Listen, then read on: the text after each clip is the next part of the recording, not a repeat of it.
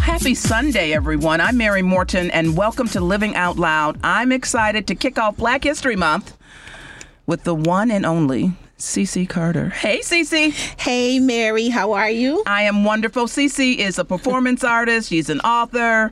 Um, she's been a professor, and now you are the executive director mm-hmm. at the Beverly Arts Center. Yes. On the far south side, and we're going to talk all about what's happening at the uh, center. But let's do as we often start our shows and have a little host chat. Okay. Um, tell us a little bit about how you came to Chicago because you are not a native. Although after a certain amount of time, you can say you're native. You know, we claim you, and you've been here for a long time. But correct, but, correct. But where were you born, and, and when did you come to Chicago? So I was born in Little Rock, Arkansas. Okay we moved when I was 2 to mm-hmm. Chicago. Okay. So I have my formative years are in Chicago uh, from the time I was two to 16, I believe, 15. And uh, my father uh, was, was a a pastor. Mm-hmm. So it's kind of like being a missionary brat and, uh-huh. and an army brat. So we moved a lot. Uh, and we moved to different neighborhoods in Chicago. And then finally, he took a job as the development director for the United Methodist Church. Okay. And we moved to New York. Oh. So when I was 15. But for some reason, Chicago always stayed my home. And we had family here. So I would come back for Christmas and Thanksgiving with family and friends. And our block was also like a family at that time. So I had my best friend. So to to this day, I still have 50 year friendships with um, the the the kids that we grew up on with the bo- on the block, and um, so we moved to New York. Then I went to Spelman, um, came back, worked in New York a little bit. How was that? I I mean, I've never spent more than a few weeks in New York, and always thought at some point I might live there. It, it's different. It really is different. It's a b- big community commuter city, right? And it's hard um, in some ways, isn't very it? hard just to move around. You're always on a train. You're mm-hmm. always on a bus mm-hmm. or public transportation. Those who live in the city, I lived in Queens, which was also kind of isolating mm-hmm. from the city. Mm-hmm. But I worked for Coach Le- Leatherwear. Oh, nice. When it first started. Okay. Um, and I was one of their buyers. Uh, and so I got to st- stay a lot in the city overnight and, and things like that. But that commute back and forth was very hard. But then I was also an artist, and that scene was very hard to get into. Well, let's talk about that because that, of course, is something you're still continuing to do. Yep. Still continuing to do performance art, and and really now, of course, it is part of your paid work, yes. which is a lovely thing. but how did you get into um, sort of the arts field? Um, the arts really were the only consistent thing in my life mm-hmm. from moving. Mm-hmm. And so I always found myself going to movies or dance competitions. My parents always put us in the arts, um, and it was uh, the arts were something that you supported but not did. Ah, okay. And it made us well rounded children, mm-hmm, mm-hmm. according to my parents. That's right. So, That's right. but little did they know they had some very artsy children, two very artsy children. So then I ended up uh, being a dancer. Dance is my um, aesthetic passion. Um, and then I was a quiet poet from my grandmother. For a while. For a while. Yes. For a while. that changed. Um, and poetry became uh, my way of dealing with the world every time we had to move. Okay. And so my grandmother was my babysitter, and one day I had a poem, um, and it was. Uh, to fling my arms wide in the open sun, dance like so. It was Langston Hughes, and wait a um, minute. You the first poem that you remember saying to someone was from Langston Hughes. Yes. Okay. Because my grandmother was the greatest spoken word poet never known. Really? And she would babysit Oh, so you us. come by it honestly. we, we, she um she, she babysat us, uh-huh. and uh, so every day after school. And so I had that one particular uh, poem that I had to memorize for third grade. I will never forget. And she said, and I was sitting there humming, and I was like, "This is stupid. I don't understand what this is." And she said, "That's because you're." She said, "You're reading it, reading it in your head, and not speaking it out loud. You have to know the intention of a poem." And she um, stood me up, put me in the mirror, and then she recited that poem. And it j- almost changed my life. And she would always, um, when I was very insecure, she would always give me poetry. Um, so she gave me Nikki Giovanni, Ego Oh, Trippin', okay. and then she gave me Maya Angelou's poem "Phenomenal Woman" when I was going through my uh, age of being um, fluffy Uh-huh. Uh-huh. and curvy and a little bit more curvy than those in my you know and your getting- age range. in my age range and I was being teased a lot Yes. so she made me say phenomenal woman every night before I went to Oh, bed really? and every morning before I left um, and that's how I got into it and then I became a quiet poet and then in the eighth grade um, Mr. Jones had us do a poem and uh, he looked up from his thing and he said, "Who are you?" Because I had been in the class for uh, over, almost six months now, and, And I hadn't had said much. and hadn't said anything. But I wrote this poem called "Symbiosis," and uh, Symbiosis? symbiosis. Okay.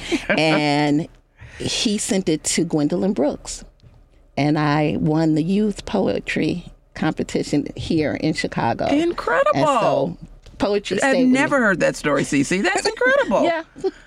All right. So you really did start at a young age. Yes. And you started because you were really shown Yes. uh, The that power this is of a way. The power of words, the power of saying them out loud. Yes. Right? That's the distinction. The power of saying them out loud. That's so exciting. So you've been you've done a lot of performance over the years um, but i remember you of course very clearly in a real read and of course powwow so tell us just give us a little synopsis a little summary of uh, a real read and powwow Um, so a real read was founded by Byron Stewart and Sanford Gaylord, I believe, or, and they were doing promo alpha homo, I believe, and which was an all male black gay troupe, uh-huh and they were looking for women to.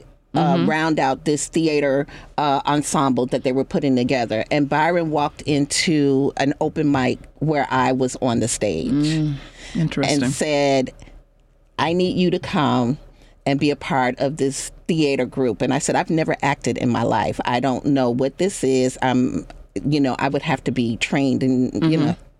And so he took me under his wing and me and Bledsoe, good love.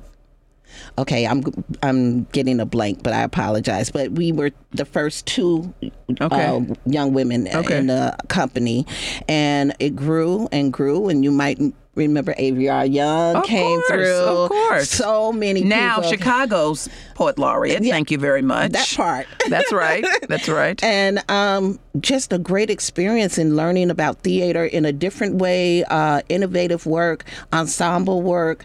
Uh, we were very blessed to have Bailiwick take us under their wing and let us Oh, be their um, ensemble in residence. Bailiwick So- Theater. Yep, that's right. Absolutely. And that's sort of evolved into Pride Plays now. Exactly. And then after that, um, you know, it took its course and everybody kind of moved on and everything like that. But still uh, on the south side of Chicago, um, I was doing a lot of work around. Um, Public policy and advocacy and art Uh-huh. and uh, women's issues. Yeah. And I had learned a lot from um, going to Women's Michigan Fest Oh, yes. and seeing how art could play a part in regular, um, not regular, but um, community work Uh-huh. and community organizing Mm-hmm. and things like that. And so I went to different organizations and said, hey, I would like to start like a spoken word advocacy program Mm. with you. Mm-hmm. And so a lot of people a lot of community organizations at that time were reluctant of using the arts. Now, we would get hired to be the artists at their galas, right. but to make it a substantial program that actually did something and live beyond lived just a one-time special event. Correct. Mm-hmm. And so there was some pushback from there. And so I said, well, let me just see if we could start it on our own. And that became Performers or Writers for Women on Women's Issues, also known as Powwow. Incredible. I mean, a lot of history there, and I hope it is being written down somewhere, CC. We are working on it. Actually, Powwow turned 20 this year. Incredible. And so I have some things in the work. Okay, okay. well, we, we want to hear about all that. And we're going to come back and uh, talk a little bit more uh, with CC about some of the things that we've been working on, some of the news items uh, in our, our section called What's the 411? But you are listening to Living Out Loud. I'm here with CC Carter, and we are back in a moment. All right.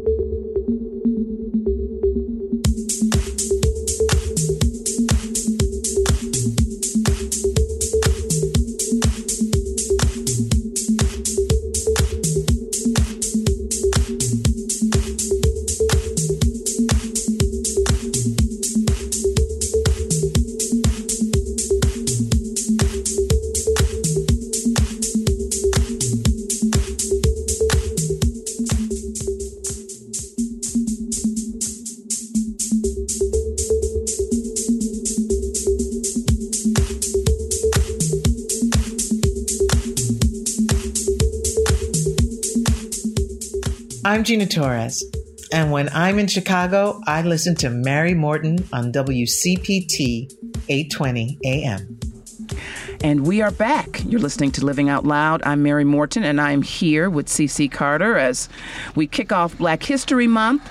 And CC, you know, something that's been in the news quite a bit, and we continue to hear about it, and not in the best terms because we are a sanctuary city, as you know, mm-hmm. is um, how we are going to uh, really support migrants, right? Mm-hmm. And so I start. I've tried to start saying migrant support and not migrant crises. Mm-hmm. Um, I saw an article that the Latino Policy Forum put forward a few weeks ago, and they were talking about the migrant narrative. I mean, nice. part, you know, this idea of sort of people first language, mm-hmm. right?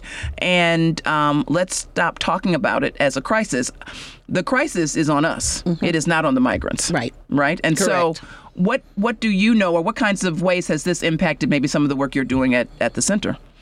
Well, one of the things that we are doing is. Um, specifically seeking out grants and support because um, we saw in our neighborhood um, police station, mm-hmm. um, migrants that were uh, being housed there, and but during a time when um, there needed to be social emotional learning support.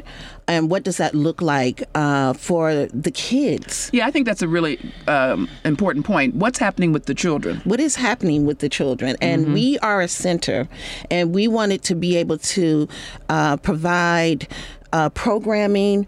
Um, there's some isolation issues now around language um, in the classroom, even if they are going to school and not going to school. Uh, what does that look like? Uh, our board president actually uh, adopted a family for her little girl, so they are exchanging languages and learning. So that's her, wonderful yes, when that can happen. I mean, just amazing things, and then also providing uh, scholarships for our um, the students to uh, the kids and the families to be able to come and be a part of art based programming. Because again art saves lives. Absolutely. There's no two ways about it. Totally. And and to be able to find a medium to get expression out is so important regardless of the uh, the genre or the aesthetic of the art. Whatever that uh, passion form can be found um, particularly in the kids particularly with families um, they have been uprooted that's right. Thought they were going to one state, and we're um, shuttled off uh, to to another. the- mm-hmm. another, and now it's the dead of cold. There are a lot of trauma informed types of processes that need to happen that could happen therapeutically through art um, in a way that reaches and helps people um, process and take uh, and understand what is going on. So we are actively seeking um, funding and uh, grant support to be able to provide those uh, necessary um, ways in which people learn cope. That's a really great idea, and I think it moves the focus. I mean, we need to focus on a number of, of matters regarding migrant support. However, what we most often hear folks talking about is how can we help folks get to work? How can we help folks get into, uh, you know, some kind of permanent housing or at least semi-permanent. You know, right now um, there's this whole uh, dialogue going on about whether or not Mayor Johnson will extend the timeline for folks to stay in shelters, and I'm thinking he doesn't have a lot of choice Right. but to do it. I mean, people will just have some major problems, and if people think City Council's been a little disruptive, you know, over the last several months, Right. I think you don't want to try to put people out on the street, not in Chicago's winter. No. Not at all, but at all. particularly right now, right? And so this idea of focusing on children, I think is a brilliant idea. And how does that fit into the kind of um, workshops, services, classes? What happens at Beverly Arts Center? And let me just say, I grew up maybe 15 minutes away from Beverly Okay. Arts Center and certainly did spend a little bit of time there. Uh, but I was most often at the library, which was across the street Gotcha. from the Beverly Arts Center. Um, tell us what actually happens with some of the programming there. So we have uh, four pillars basically where we operate uh, in school programming. We are in 28 schools in the neighborhood providing art space uh, programming in theater, dance, visual arts, and music. I had no idea it was that vast. Yes, and um, it really uh, became uh, pro- prominent in our in our area during the pandemic when the schools teachers were leaving at a drove. Um, of course, arts based programs get cut First. first Always, and yes. so we were able because we're one of the few organizations that provide not just uh, one singular focus but we have a vast array of teaching artists that come uh, with different skills and we can provide that gap that schools have um, the other thing is we have an after school and um, youth and adult program classes. So if you just want to make ceramics and come Wow. and if you, we have a beautiful collage class now for adults in terms of um, manifesting and vision making, and you do collage. Uh, we have a jewelry making class that's going to happen um, for Valentine's Day, and then of course we have our after school programs where the kids come, and on a Saturday you should see it. We have dance, toddler dance, tiny tots, Oh, my mommy and me so yoga, cute. parent and me yoga, you name it. really? Yes. So um, in the morning time, they can come at, all the way through eight o'clock, and then we have a camp. We run uh, Is that all year round or is that during the summer? during the summer, and it's a musical theater camp for the show kids that want to come and be involved, as well as uh, two regular sessions of just coming and exploring what the arts can do. And then we have the theater, our professional theater series, uh, which we are in the production uh, mode and we open uh, for Little Shop of Horrors. And uh, this was put together, and we're excited to have a professional series on the South Side. It has been uh, met with accolades. Um, the community is really loving the fact that they don't necessarily have, Have to go downtown. That's right. That's right. There's nothing wrong with that. And we Yes. have free parking. Okay, now that's something to be said for that. Absolutely. our own parking lot. And then uh, we do a ga- um, a gallery opening every second Friday. Um, and So it- you're propo- you're you're uplifting artists in some in kind the of medium. community. What's the medium? It's it depends. It's Okay. just all visual art. Okay. And we have two galleries. We have a small cafe for emerging artists, and then we have our professional series, which is in our Simmerling Simmerling Gallery, and it is curated by our partners by Xavier University, as well as Beverly Arts Alliance, Oh, okay. Area Alliance. And um, so we participate in the Art Walk in that way. We open up our building, we showcase. And so our strategic partners in the community really come together. We just started with the Yarn Club, Fiber Optics, where they'll be wrapping our trees for awareness. Oh, I've seen that. Oh, I love things like that. So Okay. we're, we're very much about including the community uh, partners and organizations to be a part of coming into our building and what does that look like and what does center mean to be outside of a building Right, right. I mean, I again had no idea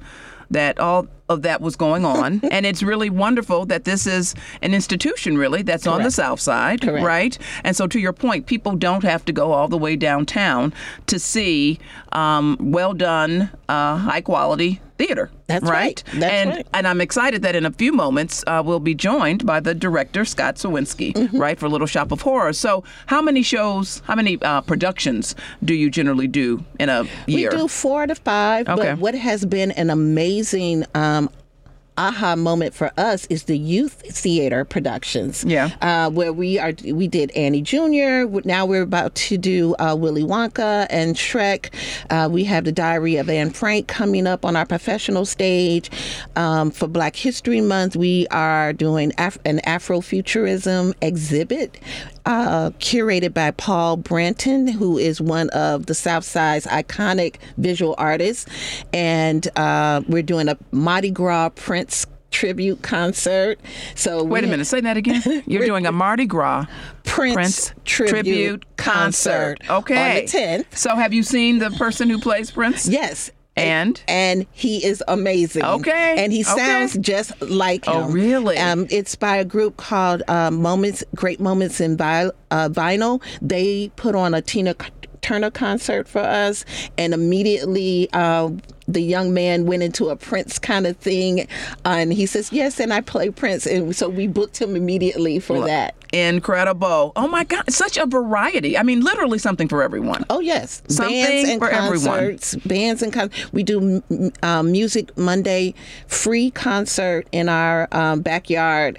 Uh, and we have 13 bands every Monday starting the first week in June. And you come, you give a $5 donation, and you bring your long chairs and your food. And we have some of the. It's kind of. Ravinia on the South Side. Yes. Okay. I love it. I love it. I love it. Okay, well, um, let's give out the um, website now. We'll do that again, but I want to make sure people know where they can find out about all this incredible programming. Absolutely. www.beverlyartscenter.org or com. Either one will Oh, do. really? Yes, that was smart. both the art, that was very smart. com. Okay. All right. Well, we're going to hear a little bit more about um, the upcoming production of Yes. Little Shop of Horrors. Yes. Um, we're going to take a short break, but when we come back, uh, we're going to come back with the director of A Little Shop of Horrors*, Scott Sawinski. The so, amazing The Scott. amazing Scott. All right, we're going to take a short break. You're listening to Living Out Loud. We're back in a moment.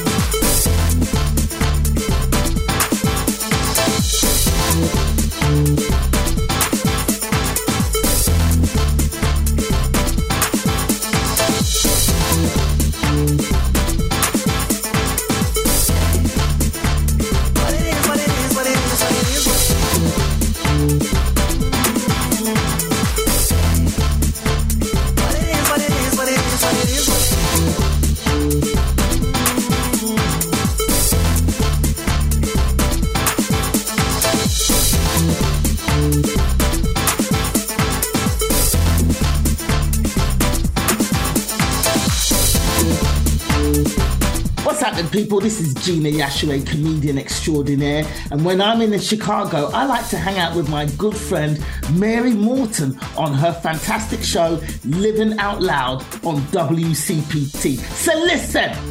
Welcome back to Living Out Loud. I'm Mary Morten.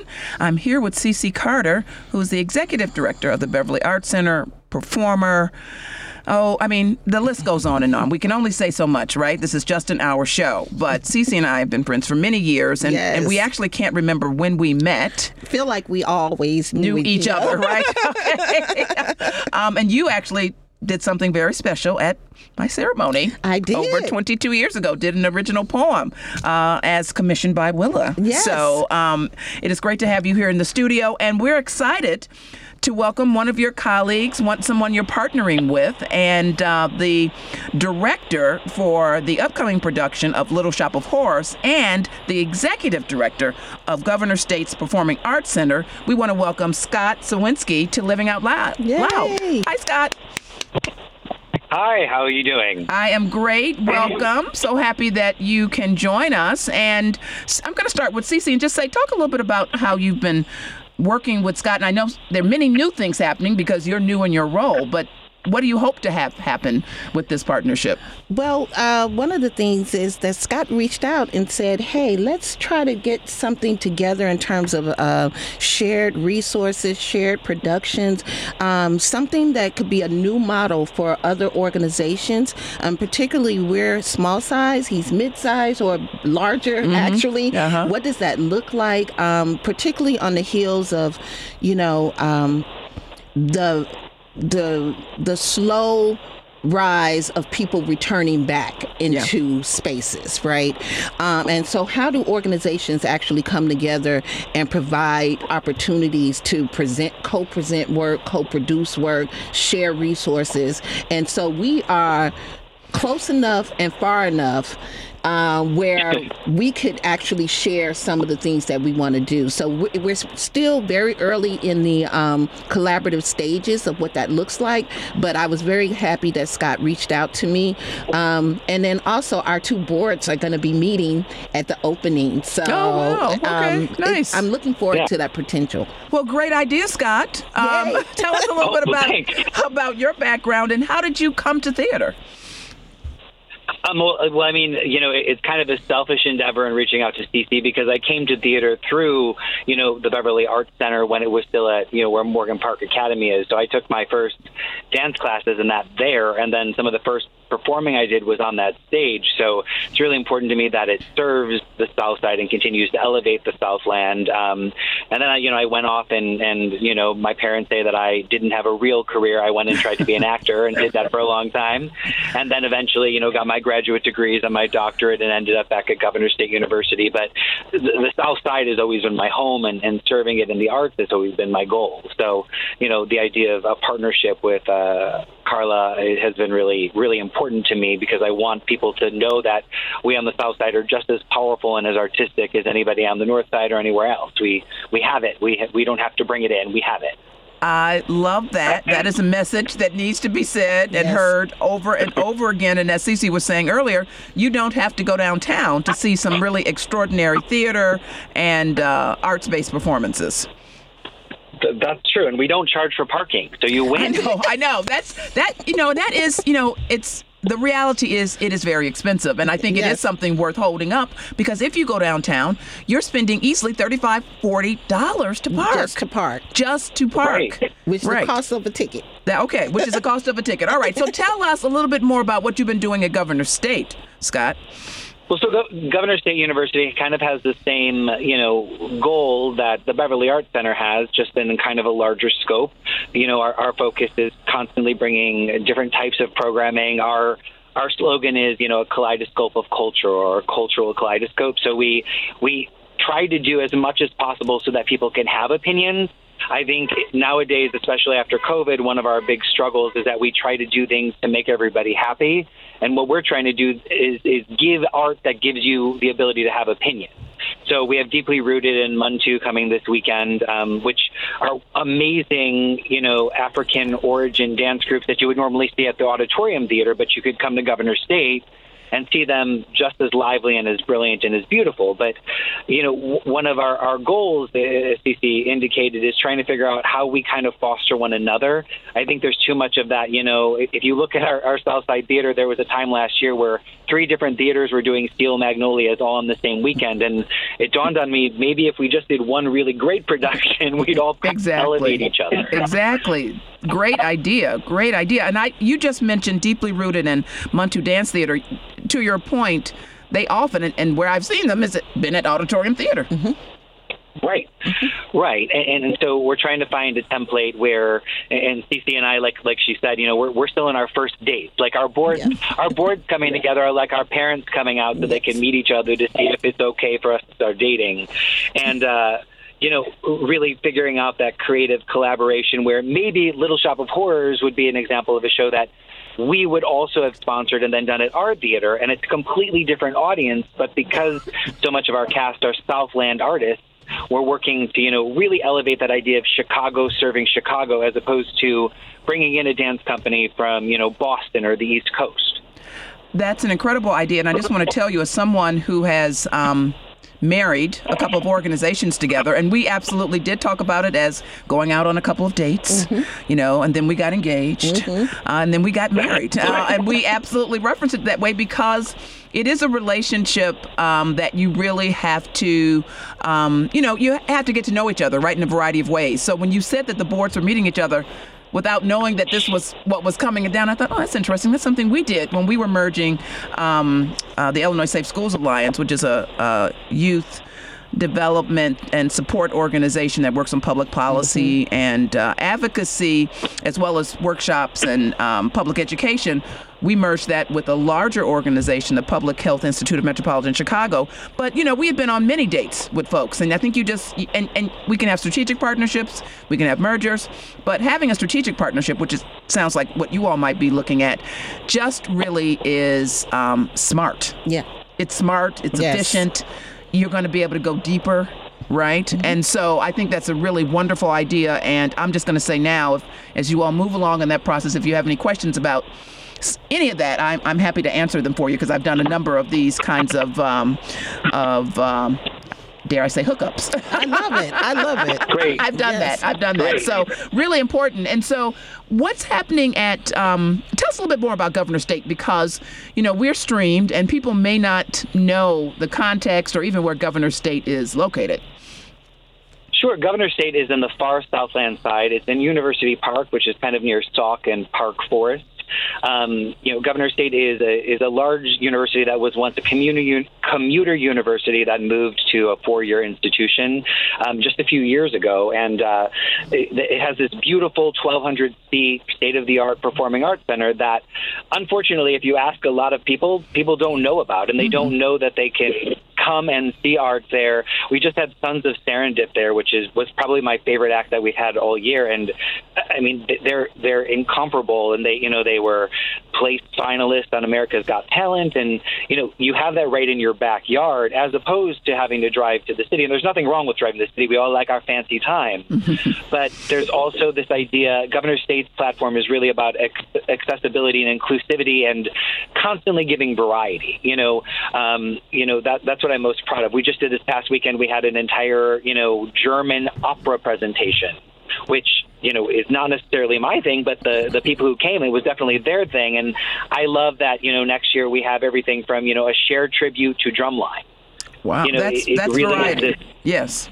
Yeah, and and you know our hope with you know with the Beverly Arts Center is that the Beverly Arts Center, to Cece's point, is smaller.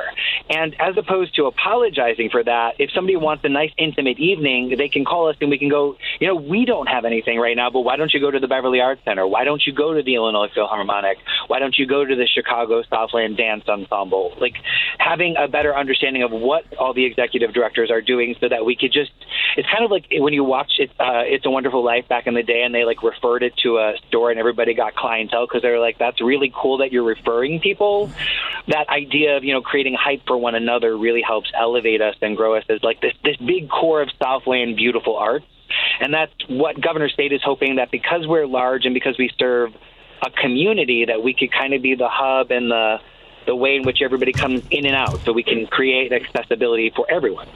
Wonderful. Now, I want to make sure we talk a lot about um, Little Shop of Horrors, which you're directing. Yes. Uh, tell us about the play. tell us about, yeah, the actual play, and just give us a little synopsis of it so people will be able to get excited about seeing it. Great. I mean, it's it's a famous movie that everyone has seen, and it you know it's very much science fiction. I mean, the basic plot of it is that there's kind of a, a nebbish, nerdy guy who finds a plant, and that plant forces him to assimilate and basically, you know, make it so he kills people and feeds feeds those people to the plant, and the, so the plant eventually takes over the world. There's no spoiler there. You could Wikipedia it in a heartbeat. That's right. But it, it is it is a really fun kind of throwback. You know, it's set in the 1950s and, and 1960s, but we have an amazing cast of largely Southland artists who who have come together and and you know the way in which we're seeing it is it's very much a appropriate story even just in Black History Month because it talks about forcible assimilation. Like this gentleman is happy as he is and the woman he loves is kind of content as she is. And it's about this plant that convinces them that they're not enough that they need to change that they need to conform. And we really we hit that hard. I mean it's still got amazing music and you know to a discerned eye you'll just be like oh they're rocking it out they're really singing it but it also has a kind of a powerful message about how we are as a society and how we tell people to be themselves but then also tell them be themselves as long as they do all the things everyone else does That's right. That's exactly right. And how long does the um, production run? That's great. The, the production runs from uh, February 8th through February 18th, um, and uh, the uh, the shows have matinees on on Saturdays except for February 17th. So it's a seven show run, and um, you know it, it, it's a cast of uh, I believe uh, 10 artists, and we have a live band on stage. Uh, everything's live, which is really rare nowadays in theater. A lot of times you go and Absolutely. it's recorded. Right. Yeah, right. and and and and Cece has dealt with me and poured a lot of money into making it successful. so everybody needs to come and support it. Come and Um, support it's it. a- it's a really Absolutely. yeah. And how did how did you even uh, select that play? I mean, there's so many things to choose from. How do you whittle it whittle it down and say, okay, we're going to go with Little Shop of Horrors? Well, Carla, that's all you. I don't know. the season was already chosen, um, and it is. It was um, based on the fact that we were looking to see. So Beverly Arts Center is at the epicenter of three different neighborhoods, right? right. So you have Mount Greenwood, Right. you have um, Beverly, and then you have Morgan Park. Yes. Uh, and so, how do we get all of those people into one spot? That's right. We pick classics that pretty much everyone kind of knows about, Right. Um, that can bring them into the theater all at one time. Okay. Um, which is kind of where we are. Uh, it was picked by our, our previous artistic director. Uh-huh. Um, and then um, as we go further in picking catalog um, shows this time, we're looking at being able to say, okay, how do we get how do we talk to as many people as possible? And so intentionally picking shows that bring different perspectives into um, the building but also what scott did amazing this time. Um, i think we this was the largest audition we've ever had because he um, he was looking to cast the best regardless of ethnicity Uh-huh. and regardless of uh, anything else that uh, normally a script will you know define, Dictate. dictate, to you and so we have cast members from the jeff award nominations of court theater that we're doing once on this island Oh, right. um, we have Roosevelt University students from up north. Mm-hmm. I mean, he did amazing selection. I was able to sit at the uh, auditions, and I was very uh, happy with the way he approached the audition process. and and let me just say that makes a huge difference, right? And it has to be intentional. Things just Yep. don't happen, right? If you if they're not intentional, they will not actually occur. If you're if you're trying to do something, if you're trying to change something out of what has been commonly accepted as the way to do something, Mm. then you have to be intentional. And it sounds like you were, Scott. Yeah, well, I mean, I think that we were given the freedom to do that. I mean, when Carla and I were talking about me directing it, one of the first questions I asked was, "Are you cool with me not doing it in the normal way?" and and you know, like our our plant is our plant is played by a 19 year old student who has a, a fantastic voice, but there's a, a whole different vibe when you have somebody who can sing the way he sings, but is also a 19 year old controlling basically the entire narrative. And you know, our plant puppeteer is you know a very petite young lady as opposed to it being some you know dude in a black outfit you know hiding behind a plant. Um, and and i'm really i'm really proud of the diversity of the mm-hmm. cast, but also representation from, you know, race, creed, ethnicity, um, sexual preferencing, and gender identity, but also the fact that, you know, we have Mount Greenwood represented, we have Lynwood, we have Kankakee, we mm-hmm. have South Shore, you know, we have all of these Southland areas also, which is what, you know, the Beverly Arts Center and also Governor State really aim to serve. We, we really, I know I've said it a few times already, want to show you that, you know, this amazing art is right here. We're not, we don't need to explore. And, you know, we had about 90 90 people auditioned for the show, and, and that's wow, awesome that's because you know it, it, was incredible. But we were able to kind of whittle it down to the best family, and it really is a great cast because they're really thoughtful performers and also really talented performers, and they really want to tell you a story. So that's why I hope people come out to, to really see the hard work they're they're doing. They they're doing an incredible job, and I'm not just saying that. If it, if, if I was a director who wasn't proud of it, I'd be like, well, you know, if you want to come, you right, could try. Right, no, we're really cool. proud of it. It sounds really wonderful. Yeah. And you know, I have to say, my sister lives in University Park, and she has never mentioned anything about Governor State. Wow. To me, and I'm not even sure she's ever been, but I'm going to get her tickets. I'm definitely going to get her tickets Well- because um, there's absolutely no reason why she should be coming to see that show.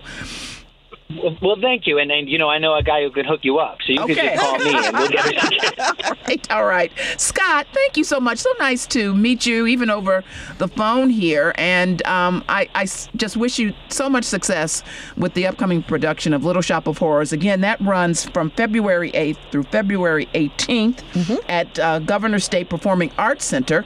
And when we post this show, It runs at Beverly Arts Center. Oh, I'm sorry. At Beverly Arts Center. I'm so sorry. You, know, you should have seen Cece's face, Scott, when I said that. She's like, uh, no, no, that's not right. I'm so sorry. Uh, there'll be other opportunities to come to Governor State. Um, but I just want to thank you for everything you're doing and for the intentionality that you're showing in shaking things up because that's how real change is made. So thanks for joining us today on Living Out Loud, Scott. Uh, thank you so much for having me, Mary. Thanks, Cece. I appreciate it. Oh, you're welcome. Thank you, Scott. And you're All right, listening. we'll talk to you soon. Okay, take care.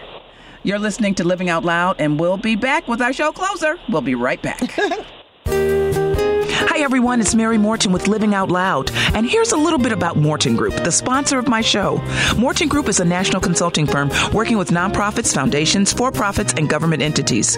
Our work helps organizations expand and deepen their impact by working on equity initiatives and executive placements, among other areas of focus. Reach out to us at info at mortengroup.com with any questions. And don't forget to listen in on Sundays at 1 p.m. on WCPT 820 AM. This is a WCPT Civil Rights Snapshot. We all know the story of Rosa Parks, but she was not the first woman of color to refuse to give up her seat. In 1884, Ida B. Wells was thrown off of a train after refusing to go to the back after buying a first class ticket. After this incident, Wells began writing articles about the issues of race and politics in the South. Wells's articles also talked about her time being a teacher in a segregated school, which later led to her being fired. Wells later turned her attention to anti lynching after three of her friends were murdered and hung before they could have a trial, even traveling down to the South, risking her own life to get information on lynching, taking her anti lynching campaign to the White House in 1898, and wouldn't be signed into law until 1918. Wells was a fighter for so many women and people of color. Just a little something to think about when you get off of 290. Please stay vigilant about our civil rights. The fight is never over. And we are back. You're listening to Living Out Loud. And, you know, we want to take a moment and make sure we acknowledge, first of all, thanks to Scott.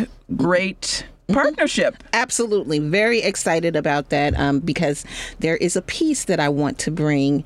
Um, I don't know if you know her, Toshi Reagan. Oh, of course. And she Absolutely. has an opera called Parable of the Sower. Mhm, I've heard of this. It would be a great partnership for us. Oh my goodness! produce All right, that. well, let's put that out there in the world. We're putting it out That's there in right. the We're going to manifest that. we also want to make uh, sure that we mention uh, and thank um, Craig Loftus, DJ Craig Loftus, who w- we listen to his music often. I am what is commonly referred to as a house head. Oh yes, absolutely. and so um, we have his music. We're gonna also have some other DJs' music soon.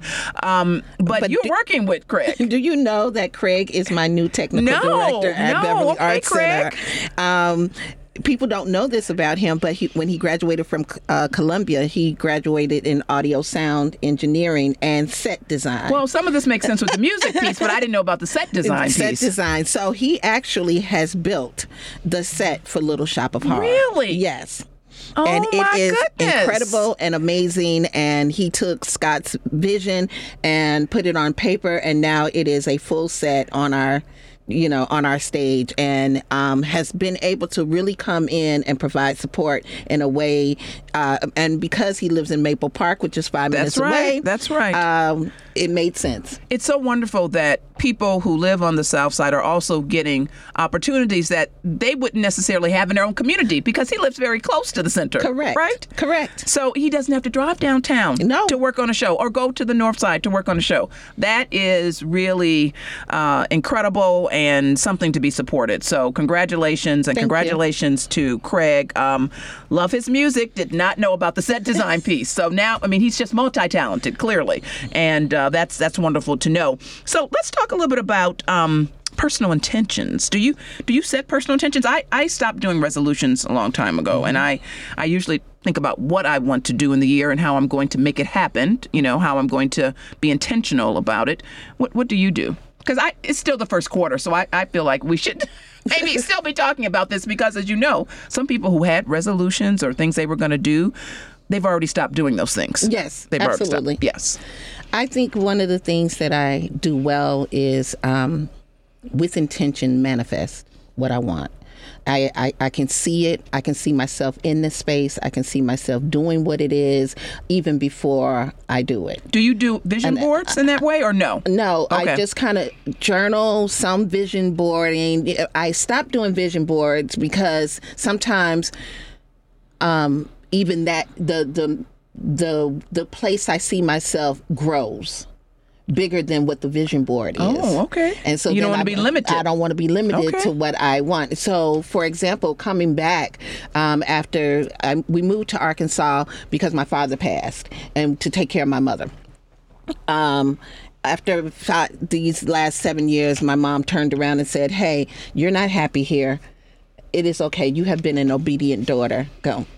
So the next thing I did was I'm in my hopes and dream jar. I have a hopes and dream jar. Oh, I love that. And I put in exactly it had to be an art space organization it had to be on the south side Mm-hmm. i did not want to travel um, it had to be close to where i would live i didn't know uh, what that was going to look like and i put everything in um, that Sunday, this position came up. Well, the managing director position came up for Beverly Arts Center. Um, after that, I said, so hopes and dreams again. Um, by July, I won a confirmation that I will be there. Um, and I just put in different steps, and four interviews later, they offered me the position. Uh, we our house had been up for sale in uh, in Arkansas since February. We closed full price July 13th. It all came together And our house here in Chicago, we had a tenant. Our tenant decided uh, her her grandmother left her a house and said that she had to leave. So I'm living in the same house. Seven years later, that you left that we left. That's in okay. It was meant to be. It was meant to be. So those are the kind of intentions that sometimes I just feel like I um, it, just um, have a plan and keep it focused. I guess Mm-hmm. it's a biblical term, um, and there all your dreams will manifest. Well, I think you you're onto something clearly um, because it worked, and I love this idea of the jar of hopes and dreams. Mm-hmm. I like that a lot. Right? I mean, it's similar to. Um, Sometimes um, when we go to Affinity, right? Oh, yeah, when we're doing the Burning Bowl. Bowl, Mhm, right? Uh, this is an organization on the South Side. That's goodness going to be I think 35 years old very soon, but really uh, primarily serves uh, black LGBTQIA folks. And uh, they have something every year called, called a burning bowl where you can uh, really sort of out with the old and in with the new, but you, you literally burn Yeah. what you're trying to get rid of. And then you write a letter to yourself to say, this is what I, I hope for in the new year. Yep. And so um, I like that jar though because that doesn't involve uh, that doesn't involve some fire necessarily. you know that might be hard to come by uh, in, a, in a contained environment. Um, but and, and and then what do you hope for with regard to the center and, and being in this role? Not it hasn't even been uh, two years, um, but so much is happening and so many things were in motion because you always sort of work ahead of your immediate time, particularly in theater, right? As you said, um, some of the shows had already been programmed. What are your hopes and dreams for your your new role? I'm I'm very excited to be able to bring what I bring. Um, I consider myself a cultural anthropologist artist, artivist, um, and that is um, I program based on a um, a poem that Maya Angelou has. It's called Human Family. Um, and with being the new executive director at Beverly Arts Center, having three distinct neighborhoods, um, all who want to see themselves represented, and then those within the neighborhood who aren't even elevated to, their voices have not been elevated to be on our stages or in our building uh, as much in programming, I am looking to show how we are all alike than we are unalike. We are more alike. That's right. More, we are more alike than we are unalike, and that's that one line that uh, is in that poem that sticks with me when I am doing intentional programming.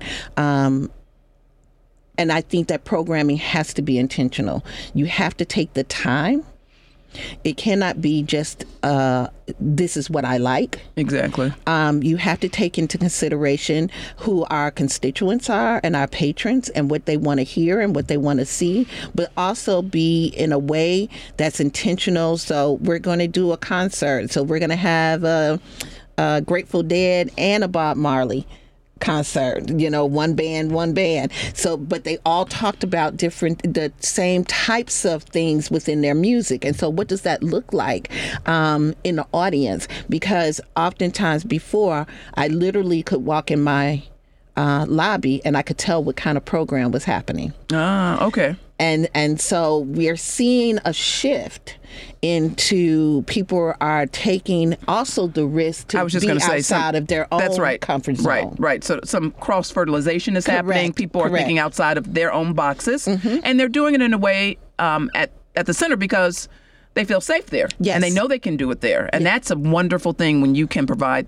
that kind of opportunity to invite people in. Right, to do something a little different. And again, it's happening on the South Side. Absolutely. On the South Side. Incredible. Well, I just want to say, um, congratulations. Thank you. It's wonderful to have you back in the Chi. Um, and I'm ecstatic to be back. you know, Chicago's Chicago's good, right? Yes. Mm-hmm. Chicago's good, right? We've got some things we have to work on, like all cities, but this is a pretty good place to live. And I want to thank all of you for listening today. Um, next week, we will have Sarah Dysek here. Um, Sarah is the owner of Early to Bed, and it's an adult Yay. toy shop. And you know, we're just going to gear up a little bit for Valentine's Day. People who celebrate it, people who don't celebrate it. Uh, but we want to just talk about that. We're also going to have Dr. Vicky, Vicky Saltzman on, who's a therapist, and talk about some strategies around you know managing our feelings and things like that, which is always a good thing. And so we hope that you will join us again uh, next time. And uh, I just want to say, um, Carla C.C. Carter, uh, thank you so much. Dr. Carla C.C. Carter, um, appreciate your time today and really are appreciative that you are in place over at the Beverly Arts Center. Thank you. We are Thank all very excited me. about that and really want to support you in any way that we can. Thank you. So thanks for being here. And that's our show for this week. Thanks, Devin. We'll see you next time on Living Out Loud.